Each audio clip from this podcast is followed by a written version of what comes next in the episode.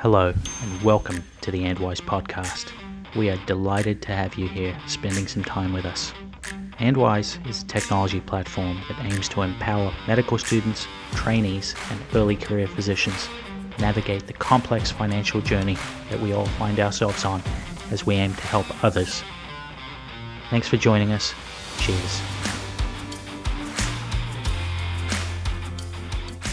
Welcome to the Andwise podcast. I am Varun Verma.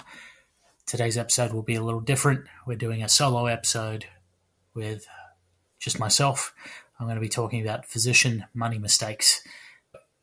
I've been out of residency since 2012 when I finished internal medicine. I've been a hospitalist for most of my career, and private forums, blogs, podcasts are filled with horror stories of physicians being scammed into buying expensive whole life insurance, having disability insurance that didn't include own occupation coverage, being steered towards high investment vehicles by financial advisors, and many other countless situations. I see terrible stories about messy divorces, the risks of doing business with family, picking the wrong specialty, or business partners that derail our financial lives. It's hard to admit, but we've all made mistakes. And since I finished residency just over a decade ago, I've had time to reflect on things that I wish I could undo. Alas, as Soren Kierkegaard says, life can only be understood backwards, but must be lived forwards. So I guess the number one mistake I always think about that I made is not maximizing my investments in tax advantage retirement accounts. Now, what do I mean by that? I've always tried to max out my employer sponsored retirement plans like the 401k or if my employer was a nonprofit in order for and offered a 403b i invested into those. And uh, most employers offer some sort of match whether it's 3 to 5% of your annual income. So that's essentially free money. But after i finished residency i did some locum tenens work. I took some time off to travel. And during the locum tenens work the short-term assignments i was paid as an independent contractor. I was given a form 1099 at the end of the year instead of a W 2 form. And essentially, that means that as an independent contractor, you are responsible for paying your own taxes to the government. They're not just automatically, magically taken out for you. So, if I had some advanced tax strategy or good planning, I perhaps could have looked into some sort of retirement accounts like a individual 401k plan or solo 401k. I could have done a SEP IRA. All of these plans have different benefits. Needless to say, I didn't do any of that, and the money just got spent. It would have been much better if I'd put it away in one of those type of plans. So definitely look into one of those things if you have any sort of 1099 side gig income or partnership income. Number two mistake I made was having no student loan repayment strategy. Now, what I mean by that is that in concept, I understood that student loans have an interest rate that compounds over time, and I would be responsible for paying that back. However, during the time of being a student and making zero income, and then being a resident and earning around $55,000 of income in New York City, I lived in a fifth floor walk up in Manhattan. I just put the loans out of my mind. And so my $150,000 student loan balance actually increased during residency because I made one mistake one year. I put my loans into a voluntary forbearance. I thought that I deserved a vacation and I wanted to quote unquote save more money by not paying back my loans that year and having more money freed up for vacation. But essentially, what that caused was in that one year, my student loan balance went up by about $7,000. And it wasn't just that one year, that 7000 amount now got compounded over the subsequent years. And it took me about nine years to pay off my loans.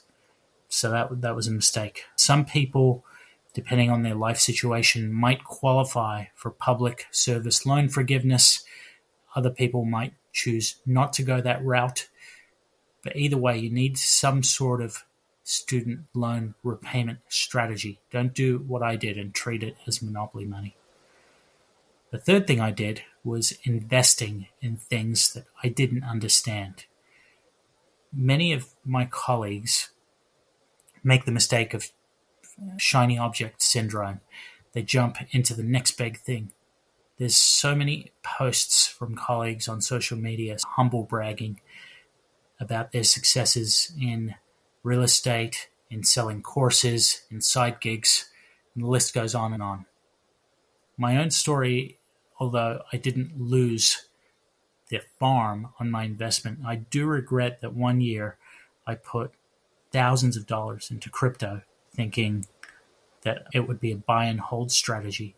But in the end, I really didn't have the stomach for the 50 or 60% drop that ensued, and I ended up selling my position. So it's a good idea to stay away from stuff that we don't understand. I'm not saying there's not a place for crypto in your portfolio should you have the risk tolerance and know what you're investing in. But whether it's crypto or investing in real estate syndication deals where your entire principal's at risk, or whatever it is, a new business venture, we just need to be more educated about the things that we invest in. And as the old saying goes, past performance does not guarantee future returns. So, the whole point of discussing this is that I hope that as medical students, residents, as physicians, we can be less shy about sharing our own experiences because people really only talk about their victories in public. And by talking about some of our failures, some of our learning points, it gives others an opportunity to learn. The fourth thing I wish I had done in the early stages of my career, residency and shortly afterwards, was having some sort of a budget on $55,000 a year as a resident, I felt rich. My 350 square foot fifth floor walk up apartment was actually $1,450 per month way back in 2009, and it ate up almost half of my post tax paycheck.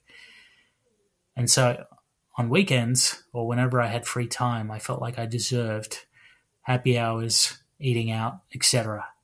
And although it is important to live your life. I think with just a little bit of planning, I could have ended my three years of residency with more than zero dollars in savings. The fifth thing I want to touch upon briefly is that I wish I'd used some of the technology tools that were available earlier in my career. I've been using Mint, which has just been announced to be shut down shortly.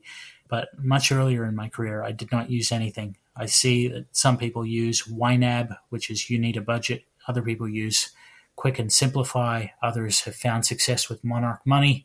And then finally, a whole bunch of people, including myself, use Personal Capital, which is now Empower, to track their spending patterns, stay informed about how their money's doing in their investments, and then stay on top of their financial goals. It's really great.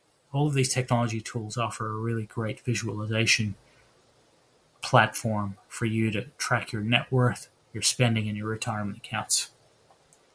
And then the last thing I wanted to touch on briefly was not having a written financial plan. I have improved my personal finance skills as I've gone along in my journey, but I think some other people have done a remarkable job of writing down their exact financial plan about how much money they want to invest each month, what they want to invest in, what they will and will not spend money on, what their goals are for retirement. And the risk of not doing this is that you just have shifting goalposts. And as we see with many of our physician colleagues, you can outspend any level of income. Related to having a written financial plan, I think, is the exercise of visualization. And perhaps you're one of those people that might benefit from writing in a journal or just writing it down on a piece of paper about what your mission, vision, and values are. It seems that these type of exercises really help to create the reality that our minds imagine for many of us. I wish you the best of luck in your financial journey and please follow us at joinandwise.com where we are building a technology platform and community for medical students, residents, fellows, physicians, where we help you optimize your financial wellness. Until next week, take care. Cheers.